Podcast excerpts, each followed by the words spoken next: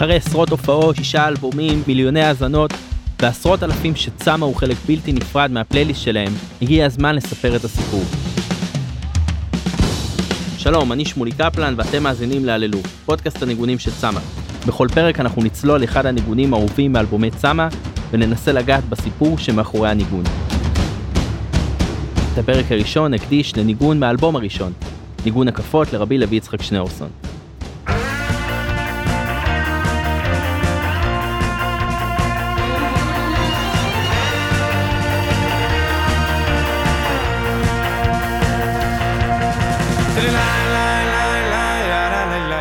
זה היה תחושה של משהו חדש קורה, זה היה, לא יודע, זו תחושה כזאת של שיש לנו אישור לעבוד. מישהו מלמעלה נותן לנו אישור לעבוד. זה עקיבא תורג'מן, עקיבא. הוא מספר על הפעם הראשונה שהם התיישבו לעבוד על צמא. זה היה פשוט ככה כמו מים קרים הנפש היפה. הרגשנו שפיצחנו משהו, כאילו קיבלנו איזה מתנה.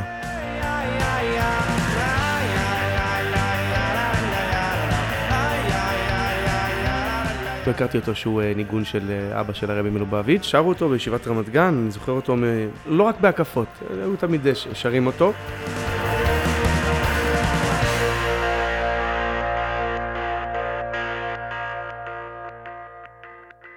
רבי לוי יצחק שניאורסון מוכר בעיקר כאבא של בנו הבכור הוא הרבי מלובביץ'. הוא היה גאון תורני שפיתח שיטה ייחודית בלימוד קבלה, רב ומנהיג שהוביל את יהדות אוקראינה בזמנים האפלים של ברית המועצות. החיים שלו לא היו פשוטים, והניגון המאוד שמח הזה שלו הוא בעצם סיפור על אדם שגם כשהחיים הובילו אותו הכי למטה, הוא נשאר למעלה.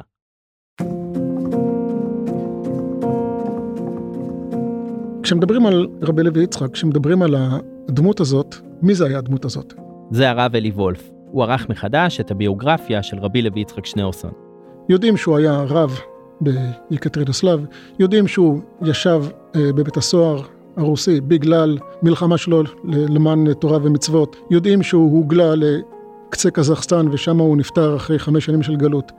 מה המיוחד בו שלא היה אצל אף אחד אחר, כי גם כן הרבה רבנים אחרים נשלחו לסיביר. הרבה אנשים אחרים נכנסו אותם לכלא הרוסי, הרבה אחרים היו רבנים. הדבר המיוחד בו שלא היה לפניו ולא היה אחריו, זה שיטת התורה הייחודית שלו. אז מהי אותה שיטת לימוד מיוחדת? אם תפתחו את סט הספרים שלו, תורת לוי יצחק, תמצאו ביאורים על הזוהר, שבו הוא מסביר איך הפרטים הכי קטנים במאמר הזוהר, פרטים שאולי נראים מיותרים או אינפורמטיביים, הם בעצם מסבירים את הנושא הכללי של הקטע. לדוגמה, הדמויות שמדברות, המקום שבו הם נמצאים, אפילו השעה שבה הם דיברו, זה לא סתם. כל זה נותן הבנה הרבה יותר עמוקה בנושא הכללי. הדמות שלו נכון שהיא דמות גדולה, היא דמות רבנית גדולה, אבל המהות האמיתית שלו זה התורה שלו, הייחודיות של התורה שלו. רבי לוי יצחק שניאורסון נולד בעיירה קטנה ליד גומין, ב-1878 תר"ח. הוא בן למשפחת אדמו"רי חב"ד. סב סביו היה רבי דובער, בנו של בעל התניא, ואדמו"ר השני של חב"ד. את ההשכלה התורנית שלו רכש לבד, ומגיל צעיר נמשך ללימוד קבלה. בגיל 22 התחתן עם חנה ינובסקי, הרבנית חנה. היא הייתה בתו של הרב מאיר שלמה ינובסקי, הרב של העיר ניקולאייב.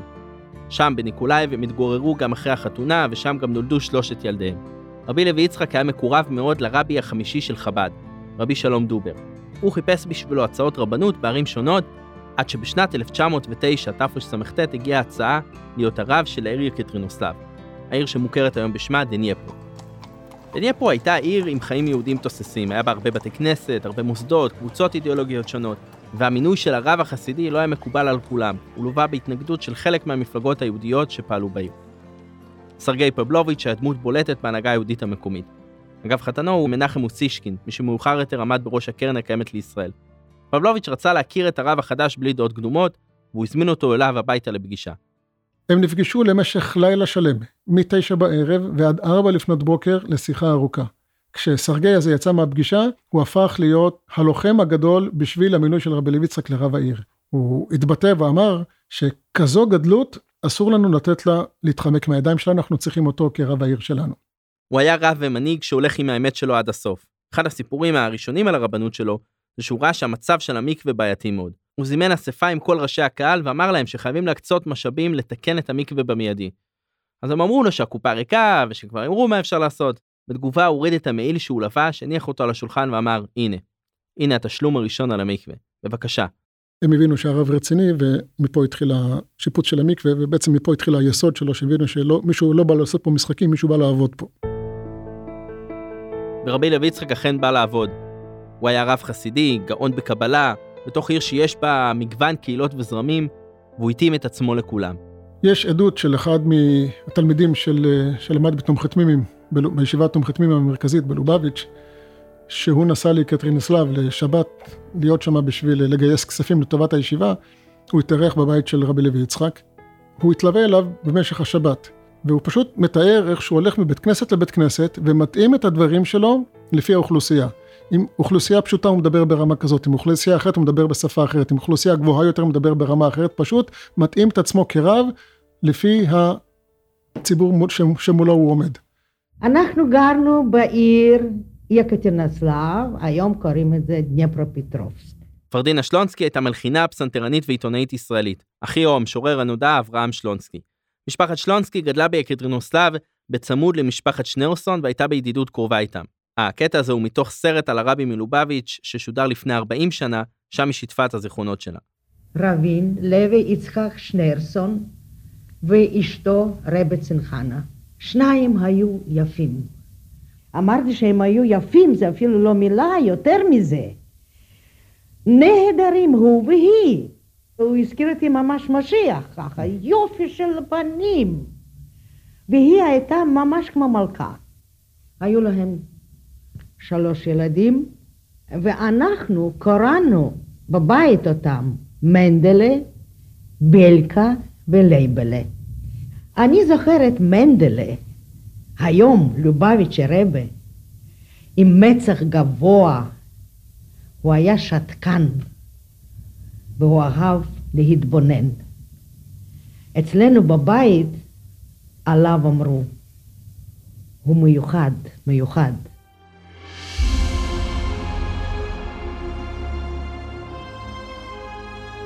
העשור הראשון של הרבנות של רבי לוי יצחק היה בתקופת הכאוס של סוף שלטון הקיסרות הרוסית ותחילת המהפכה הקומוניסטית. הרחוב תסס בהפגנות נגד האליטה של הצאר, ובצעד של כמעט הרגע האחרון, הצאר ניסה להסיט את האש לאויב המשותף של כולם, היהודים. בספטמבר 1913 נפתח בקייב אחד המשפטים המתוקשרים ביותר שזעזעו את העולם היהודי כולו. על ספסל הנאשמים ישב מנדל בייליס, שהואשם ברציחתו של הנער אנדרי יושצ'ינסקי ובשימוש בדם שלו לאפיית מצות בפסח. זו הייתה אחת מעלילות הדם המודרניות הגדולות בהיסטוריה. התביעה במשפט ניסתה לקשור את בייליס עם החסידות, עם אלה שמתנהגים על פי תורת הסוד, על פי הקבלה. התביעה טענה שגם אם יוכח שאולי לפי ההלכה ליהודים אסור להשתמש בדם, על פי שולחן ערוך, אבל על פי הקבלה, ככה לפי הטענה של התביעה, על פי הקבלה ולאלה שנוהגים לפי קבלה, החסידים, יש מקום להשתמש בדם בפסח. ובאותם ימים, אה, בשביל ההגנה על בייליס, הקימו כל מיני ועדים כדי לדחות את העלילה הזאת. היה ועד הפרקליטים, ועד הרופאים, ועד מומחים בתלמוד וועד מומחים בקבלה, ורבי לוי יצחק, שהיה גאון בתורת הקבלה, הוא התמנה להיות המומחה לקבלה במסגרת ועדת המומחים בהגנה על בייליס. בסופו של דבר בייליס זוכה ועלילת הדם נדחית, אבל הרחוב עדיין בוער.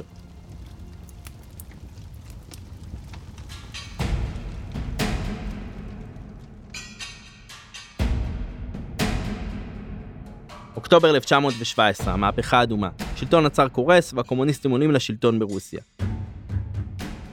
ב-1922 הם כובשים גם את אוקראינה. נשמע קצת מוכר, לא? אחד הדברים הראשונים שהמשטר החדש עושה הוא שאלון אוכלוסין. שאלות לכאורה תמימות, אבל עוזרות לשלטון להבין מי איתנו, מי נגדנו. אחת השאלות היא, האם אתה מאמין באלוקים? רבי לוי יצחק ראה שהרבה יהודים חוששים לענות שמאמינים בהשם, והוא יצא בפומבי, דיבר בבית כנסת, דיבר בכל מקום, שאסור לענות שקר. יהודי צריך לענות את האמת. מי שעונה לא נכון, הוא כופר במלכות שמיים. הציבור היה בהלם מהדברים. מה עוד שהיה ברור שבקהל יושבים שם כאלה שכל התפקיד שלהם זה לדווח לשלטון מה שהרב מדבר, אבל הדברים התקיפים שלו עשו רושם מאוד חזק, והתוצאה הייתה באמת שלא הרבה זמן אחרי השאלון הזה, אחרי המשאל הזה, השלטון הודיע שכל השאלונים האלה מבוטלים וצריך למלות שאלונים חדשים, ששם כבר היה שאלות אחרות. ואז סוגרים את בתי הכנסת ומחייבים את כולם לעבוד גם בשבת ובחג. הקומוניסטים משאירים בכל מקום בית כנסת אחד מרכזי לייצוג, שבעיקר יש בו מלשינים שרושמים מי נכנס, מי יצא, מי דיבר עם מי, וכמובן מה הרב אמר בדרשה. רוב היהודים מפחדים בכלל להיכנס לבית הכנסת.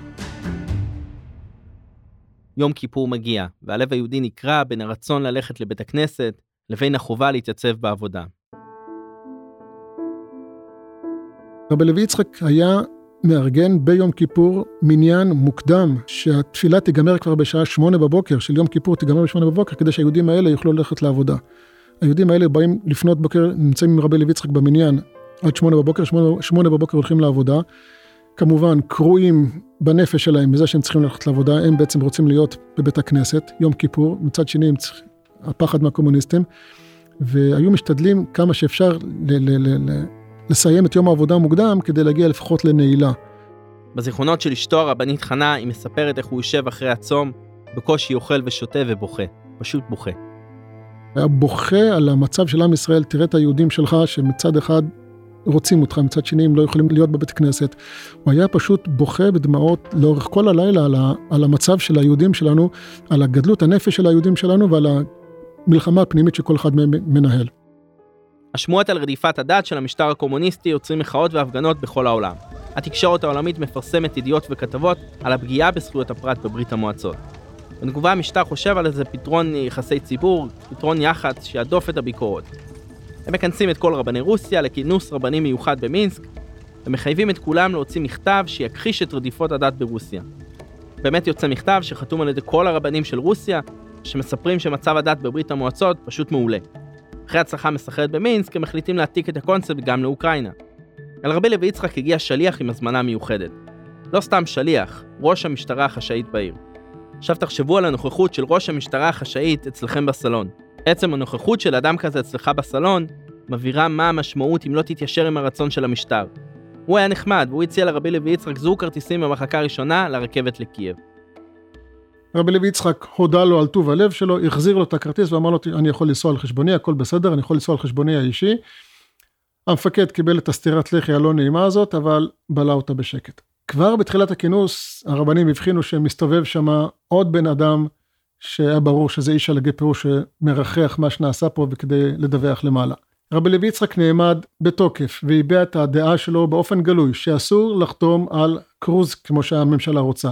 הקרוז הזה כולו שקר וכזב ולאורך כל הימים של האספה הוא דיבר נגד החתימות האלה ועד כמה אסור לחתום על מסמכים שכאלה. הוא לא הסתפק במחאה רק באספת הרבנים, הוא שומע על מישהו שעומד לעזוב את רוסיה. והוא שלח אליו שליח מיוחד עם בקשה כשהוא יוצא החוצה, שימסור שם בחוץ בעיתונות על השערורייה שמתנהלת פה שהשלטון רודף את הרבנים. ובאמת, הוא יצא לשם, ובאותם ימים התפרסמה ידיעה גדולה בעיתונות החופשית על הרדיפה של הרבנים, וצירפו גם קריקטורה שרואים איש משטרה עומד שם עם אקדח שלוף מול רב יהודי שיושב על כיסא, שחותם על מסמך שאומר שאין רדיפה של, של, של הרבנים. והמשטר לא נשאר חייב. שר החינוך הסובייטי זימן אליו את רבי לוי יצחק, הסביר לו מה המשמעות של חומרת המעשים שהוא עשה כאזרח רוסי, מה המשמעות של הדברים, ואמר לו, תשמע, אתה אולי בן אדם גדול, אבל אתה אזרח רע, ויש לזה משקל למה שעשית. זמן קצר לאחר מכן, בנו של רבי לוי יצחק, הרבי מלובביץ', נישא לרעייתו, הרבנית חיימושקה. החתונה מתקיימת בוורשה, בירת פולין, והורי החתן מגישים בקשה לצאת מברית המועצות כדי להשתתף בחתונה. הם סורבו. כך התקיימו שתי חתונות, החתונה בוורשה ואירוע מקביל בקיטרנוסלב, שם חגגו רבי לוי יצחק והרבנית חנה עם כל יהודי העיר. החתונה המקבילה שהייתה בקטרינוסלב התחילה בשעות הצהריים והמשיכה עד למחרת בבוקר. קהל גדול שישב שם, ישבו, הרגישו שהיום השלטון הקומוניסט לא, לא שולט עלינו. היום אנחנו כמה מטר גבוה מהשגרה של היום-יום. אחיה של הרבנית חנה, שהשתתף בחגיגה הזו, תיאר לימים איך רבי לוי יצחק התיישב באמצע הכל לכתוב מברק מיוחד לבנו. תיאור שלו על הכתיבה של המברק פשוט מרגש מאוד. הוא אומר שהשולחן, איפה שהוא ישב וכתב את המכתב, השולחן היה ספוג מדמעות של אבא שלו שכתב את המכתב, כל כולו היה בתוך המכתב הזה. הוא אומר, כל האהבה הגדולה של האדם הגדול, הוא הכניס בתוך המברק הזה. זוכרים את השיטה המיוחדת שלו בלימוד? אז גם במברק ברכה לחתונה זה התבטא. כל דבר אצלו היה מדויק וכל דבר התמונה הגדולה צריכה להתאים עם התמונה הקטנה, אז הוא כותב לו במפורש, המברק הזה מכיל 101 מילים, תשמור עליו, זה מכתב שכתבתי אותו ממש תמצית דם לבבי. בואו נדבר רגע על העיר קטרינוסלב. עיר השלישית בגודלה באוקראינה, והרבה מאוד מהמפעלים הגדולים של המדינה נמצאים במחוז שלה. המשטר שהעלים את הכל ניהל גם את מפעלי הלחם. לפני פסח, המשטר רצה שיהודים יקנו מצות שמיוצרות במפעלים הממשלתיים, ושגם יהודים דתיים שאוכלים כשר יאכלו אותם. מה הבעיה? נקרא לרב העיר, נודיע לו שהוא חייב לתת כשרות למצות. הם הגיעו אליו והסבירו לו שהקמח זה בבעלות של הממשלה, ואם חלק ממנו לא יימכר בגלל שלא נתת הכשר, תדע לך שזה מלחמה גלויה בממשלה שיש לה הכנסות מהקמח. רבי לוי יצחק שמע את נציגי השלטון והודיע להם שהוא לא חותמת גומי. אם הם רוצים את הכשרות שלו, הוא דורש להציב משגיחים מטעמו בכל תחנות הקמח, בכל המאפיות ובכל קווי הייצור. הם הסכימו להציב משגיחים, אבל הודיעו לו שאין להם באמת סמכות לפסול את הקמח בגלל כשרות. רבי לוי יצחק לא נבהל. הוא ענה להם, אני אסע למוסקבה, אני אפגש עם הנשיא קלינין ואני אדבר איתו. אם תרצו להעניש אותי, זו החלטה שלכם. אבל אני לא אתן הכשר לפסח על דבר שהוא לא כשר ב-100% לפסח. רבי לוי יצחק קם ונסע למוסקבה ונפגש עם מיכאיל קלינין. התפקיד שלו היה יושב ראש המפלגה הקומוניסטית. הוא נפגש עם קלילין ויצאה הוראה מהקרמלין לאפשר לו יד חופשית. צריך לזכור על מה מדובר, על איזה תקופה מדובר. מדובר על ימים שאזרח מהשורה לא קיבל יותר מ-30 גרם לחם שחור ליום תמורת כרטיסי מזון מיוחדים. וכאן מדובר על מאפיות שעיסות שלמות של בצק שעמדו על השולחן יותר מהזמן שההלכה קובעת, נזרקו מהמאפייה של, של פסח ועברו למאפיות של חמץ ולא השתמשו בהם לפסח עם התוקף שלו כרב, איך הוא הצליח לכופף אותם.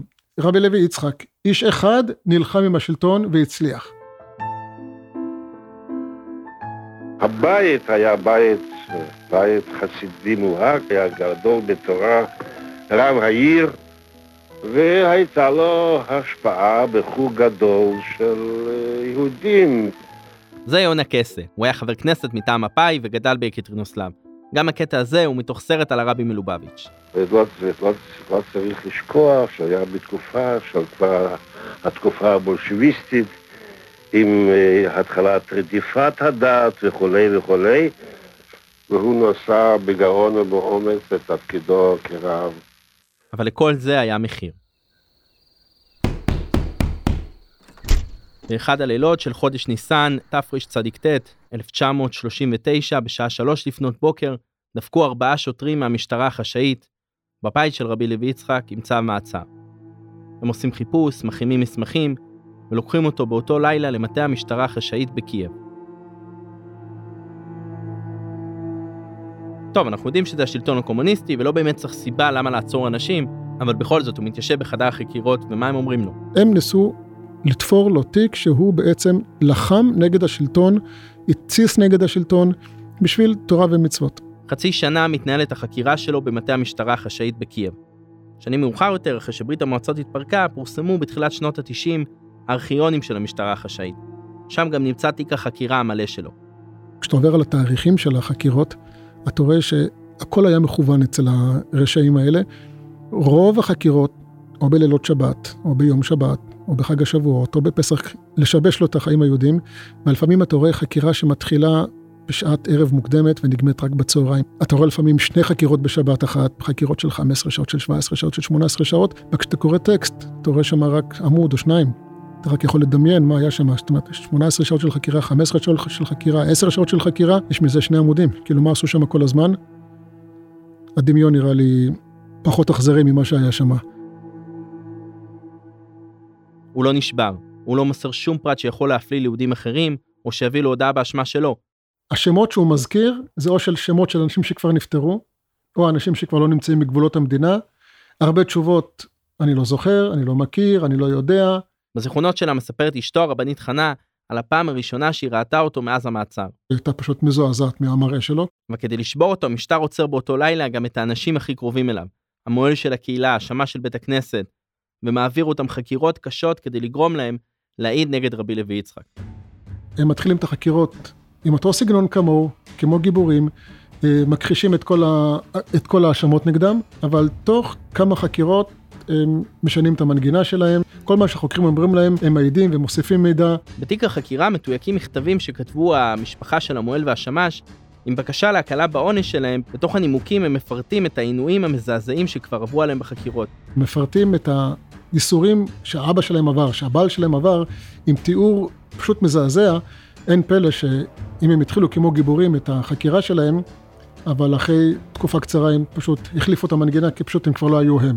אבל היה דבר אחד שהצליח להשפיע על העצורים האחרים אפילו יותר מהעינויים עצמם. הרבנית חנה ביומנים שלה כותבת שלמרות שהם באמת דיברו נגד רבי לוי יצחק, אבל בשלב מסוים עשו עימות ביניהם, עימות חקירה, וכשהם נפגשו עם רבי לוי יצחק פנים אל פנים, אז הם חזרו בהם מהעדות שלהם. אחד המסמכים שיש עליהם סודי ביותר זה באמת על העימות פנים אל פנים של רבי לוי יצחק עם אותם שתי אנשים, ושם באמת הם כותבים שהם חוזרים בהם מהעדות שלהם, וברור שזה סודי ביותר, כי ברגע שהם חוזרים מהעדות שלהם, אין לך קייס לכל המשפט הזה. אבל זה לא עזר, גזר הדין היה מוכן כבר מראש. גזר הדין היה חמש שנים לעיירה נידחת אי שם בקזחסטן, בלי קורת גג, בלי ארבע קירות, בלי יכולת לחיות. הוא צריך להיות שמה במשך חמש שנים, כל יום יומיים להגיע לתחנת המשטרה, לחתום שהוא נמצא שמה, שידאג לעצמו.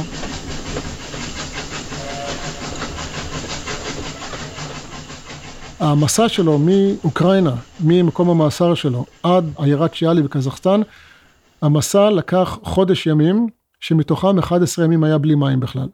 אחר כך השיגו מים, השיגו קצת מים. זה הרב יואל כהנא חויזר. הוא מספר איך הגיב רבי לוי יצחק ברגע שהוא מצא את המים. אז הוא מספר, הוא סיפר, מה מחי יגיב, כן תגיד סנגר בסר. הוא אמר עמיחי, סוף סוף אפשר ליטול ידיים לתפילת שחרית. ניסיתי פעם להגיע לשם מאלמטה, אלמטה עיר הבירה הקודמת של אה, קזחסטן, מאלמטה היום להגיע לעיירה איפה שנמצא שם, היום זה 14 שעות ברכב. בעיירה הנידחת שיאלה אין כלום, אין בית, אין קהילה, אין הנהגה ציבורית, אין לו פרנסה, גם ספרי לימוד אין לו שם. הוא חי בבדידות גדולה, ורק אשתו מצטרפת אליו לגלות. הם חיו שם במחסור נורא. גג וארבע קירות, זה לא היה מובן מאליו שיש להם. קיבלו איזושהי כניסה, איזושהי מבואה של כניסה לבית, שהם יוכלו לחיות שם קצת, ואת כל העשן של התנור היה נכנס אליהם. הרבנית מתארת את הרעב, את, ה, את הזוועה של הרעב, בצורה, בצבעים כל כך מזעזעים. למרות הרעב והתנאים הפיזיים הנוראים שהם חיו בהם, הרבנית חנה ידעה שמה שישפר את מצב רוחו של בעלה זה לא יהיה אם הם ישיגו דירה גדולה יותר או יותר אוכל, אלא עוד ספרי קודש, שיוכל לשבת ללמוד. ובעיקר אם תמצא לו נייר ודיו שיוכל לכתוב גם את החידושי תורה שלו. בבית שלהם בקיטרנוסלב היא לקחה איתה ספר טניה וספר זוהר שהצליחה לסחוב ברכבת. אבל דיו ונייר מאיפה תשיג בצ'יאלה? והרבנית הייתה אה, מלקטת עשבים מסוימים, הייתה רוקחת מהם, מבשלת אותם, רוקחת מהם דיו, ומכינה לבעלה דיו שיוכל לכתוב את חידושי התורה שלו, שהוא כתב אותם על השוליים של ספר הזוהר וספר התניא שהיו אצלו שם בקזחסטן. החידושים האלו שנכתבו בגלות על שולי הספרים, זוכים לגאולה בסופו של דבר. בשנות ה-60, במבצע מיוחד שעירב גם את שגרירות ישראל בברית המועצות, נשלחו ספר התניא וספר הזוהר של רבי לוי יצחק בדואר דיפלומטי, והגיעו לארצות הברית לידיו של בנו הרבי מלובביץ'. מאז היה נוהג הרבי להקדיש זמן בכל התוועדות ללמוד את אותם הערות קצרות של אביו. הוא היה לומד מההערות הקצרות האלה ביורים נרחבים גם בספר הזוהר וגם בספר התניא. אחת הרשימות המופלאות שהוא כתב שם בגלות שלו, באותה עיירה צ'יאלי בקזחסטן, זה רשימה שהוא כותב איך השם שלו, שם האימא שלו, וכל מה שקרה איתו במאסר ובגלות שלו. כמה ימים הוא ישב במאסר, באיזה ערים הוא ישב במאסר, מה התאריך של גזר הדין, מה השם של העיירה שהוא נשלח אליה, איך הכל, כל הפרטים האלה רומזים על מכלול אחד של גבורות ושל דין, רשימה מאוד מאוד אנושית מצד אחד, כתובה עם ביטול גדול, עם ענווה גדולה, מצד שני עם גאונות מופלאה, עם עושר תורני לא נתפס, והכל מתומצת לתוך עמוד אחד של אה, דיו שעשוי מעשבים. וכך כתבה הרבנית חנה בזיכרונותיה, בפרק על חג שמחת תורה שערכו בגלות. ספר תורה עדיין לא היה אז ברשותנו. היינו אני ובעלי לבדנו בחדר. הגיע זמן ההקפות. קשה לאדם קטן ערך כמוני לתאר את החוויה הרוחנית שנקרא על פני בעלי. כשהחל להכריז בקול רם, אתה הורית לדעת כי השם הוא האלוקים, אין עוד מלבדו. הוא אמר את מילות הפסוק באותו ניגון שבו נהג לעשות זאת בעירנו, בלילה הראשון בבית הכנסת, ובלילה השני בביתנו, בנוכחות המקורבים בלבד. בבית, כמו בבית הכנסת, לא זו בלבד שהיו ריקודים, אלא שנראה היה שגם האבנים רקדו מגודל השמחה. בשמחה כזו התאזר בעלי גם כאן.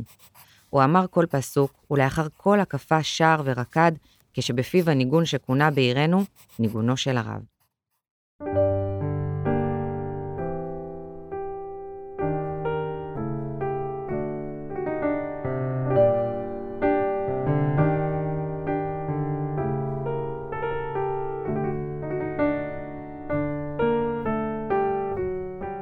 בין השולחן למיטה היה שטח פנוי קטן, ושם הלך בעלי סביב סביב בעריכת ההקפות.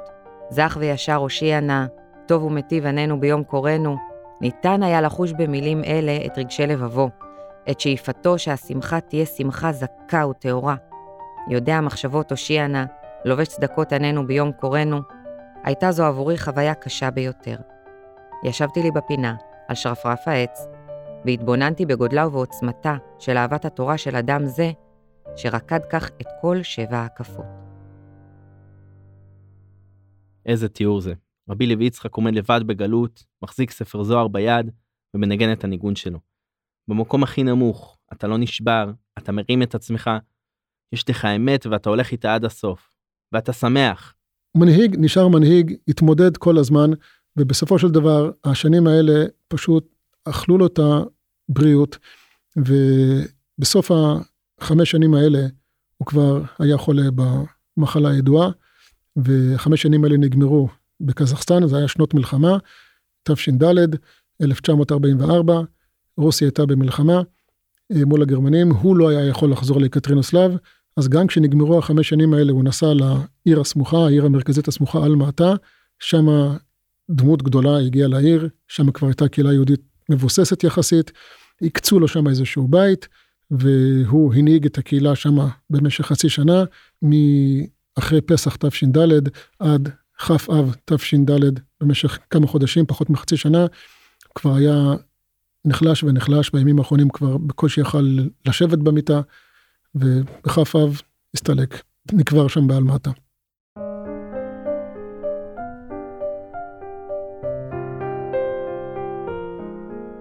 הרב פנחס אלטוי זה יחסית חב"ד בן הדור הקודם. הוא התפרסם בזכות המאמצים שלו לשחרר את הרבי הקודם של חב"ד, רבי יוסף יצחק שניאורסון מהשלטון הקומוניסטי.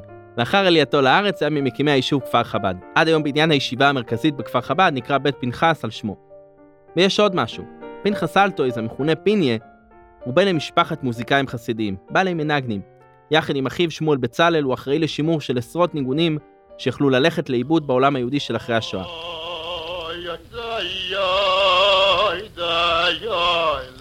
כאשר הפנחס שר ניגון חסידי, הרגשת את העורגה למשהו נשגב, יחד עם משהו המלטף והמעדן.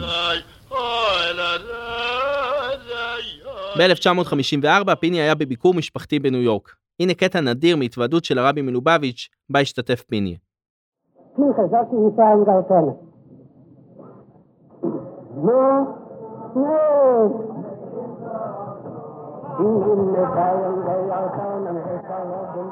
הרבי מבקש ממנו להתחיל את הניגון ממצרים גאלתנו.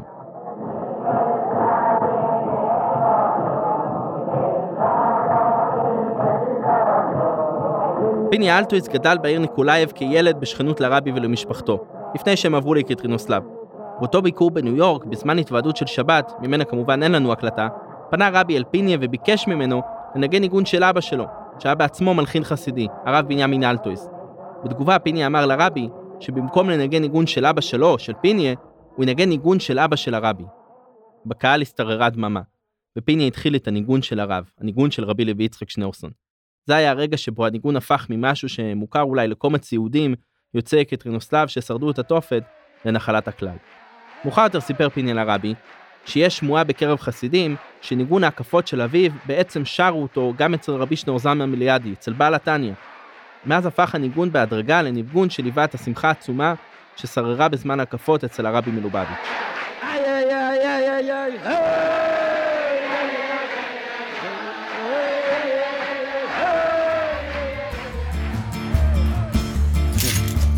כל הזמרים שבאים אליי, חנאי בן ארי, ברי סחרוף, זה החבר'ה שלהם. נאור כרמי הוא מוזיקאי יוצר ומעבד. ב-2014 הוא בדיוק סיים להפיק את האלבום שלו ביחד עם ההרכב הלב והמעיין. הרב משה שילת, המנהל של צמא, פונה אליו עם בקשה להפיק אלבום קאברים מיוחד לניגונים של הרבי מלובביץ'. פנה על חיליק פרנק, שהוא השותף שלי בלהקת לב מעיין, והוא אמר לי שיעשה דיסק, אז חיליק אמר שהוא לא מפיק, הוא שלח אותו אליי, ביקש שאני אעשה דיסק אומנים ישראלים, שרים ניגוני הרבי מלובביץ'. באותה תקופה נאור כרמי מלמד מוזיקה בבית ספר מזמור. אז מי שהיה שם מסביבי, כל המורים שהם מסביבי, לקחתי אותם. חברים שלי, עמית יצחק לימד שם, דותן הפסנתרן שלנו היה התלמיד שלי, ועקיבא תורג'מן, גם היה תלמיד שלי. יום אחד נאור קרני ניגש אליי ואומר לי, תשמע, יש איזה פרויקט של ניגונים, בואו ננגן את הניגונים האלה, נרגיש איך זה עובד בחליפה ישראלית. ופשוט ישבנו באיזה כיתה צדדית בבית ספר מזמור, ומצאנו את עצמנו אה, מנגנים את הניגונים האלה בשביל הכיף, בשביל הלב, ומצאנו את עצמנו מתרגשים מזה. אה, זה היה פשוט אה, כמו מים קרים על נפש היפה. אני מרגיש שזה היה שם איזה, איזשהו סייעתא דשמיא גדולה. כבר אז הרגשנו שאיכשהו החיבור הזה, אתה יודע, זה כאילו, ברגע שניגענו את הצליל הראשון, היה שם חשמל אחר באוויר. איך הגיע הניגון של אבא של הרבי לאלבום קאברים של ניגוני הרבי? זה היה הרעיון שלי. ראיתי שם הרבה אור בתוך הניגון הזה. ואור זה משהו שלא, כביכול, לא שם על העולם. כאילו, מעל העולם ולא מתייחס. ולא מפחד uh, להיות חזק ועוצמתי. לא מתבייש בכוח. וזה מה שרציתי להדגיש שם. בעיניי זה היופי שרבי לוי יצחק מוציא את האורות של, של השמחה הכי גדולה מתוך התהום הכי עמוקה. זאת אומרת, ובעיניי זה, אולי, אולי זה באמת גם האמירה של חסידות חב"ד, גם בדור של 2022, לבוא ולהגיד, גם אם אתה נמצא במקום שהוא הכי נמוך, יש לך שם שליחות להעיר ולהביא אלוקות, ולהעיר את הנקודה ששייכת לאותו המקום. אתה לא צריך עכשיו להיות במקום אחר. ובעיניי זו אמירה שהיא אה, ערכית לדור שבו אנחנו נמצאים, ש... כל רגע אתה רוצה להיות במקום אחר, וכל רגע אתה במקום אחר כי אתה בדור של uh, תחלופת נתונים כל כך מהירה, שהתודעה שלנו uh, כל הזמן מבקשת uh, לא להיות כאן. ונוכחות זה משהו שהוא uh, לימוד גדול, ונוכחות ושמחה באים ביחד. אז מתוך נוכחות מגיעה שמחה. וזה הרב משה שילת. לקחת את אבא של הרבי ולהשאיר את, ה, את המקום שהוא הביא לעולם בניגונים, עם ניגון כל כך שמח, כשמדובר בבן אדם שעבר במשך שנים איסורים נוראיים, בשנים האחרונות היה בודד עם אשתו בגלות, לחבר את זה לזה שבבנייני האומה עשרות אלפים רוקדים את uh, ניגון רבי לוי יצחק, ניגון הקפות, עושה לי משהו ש... שמביא גאולה לעולם.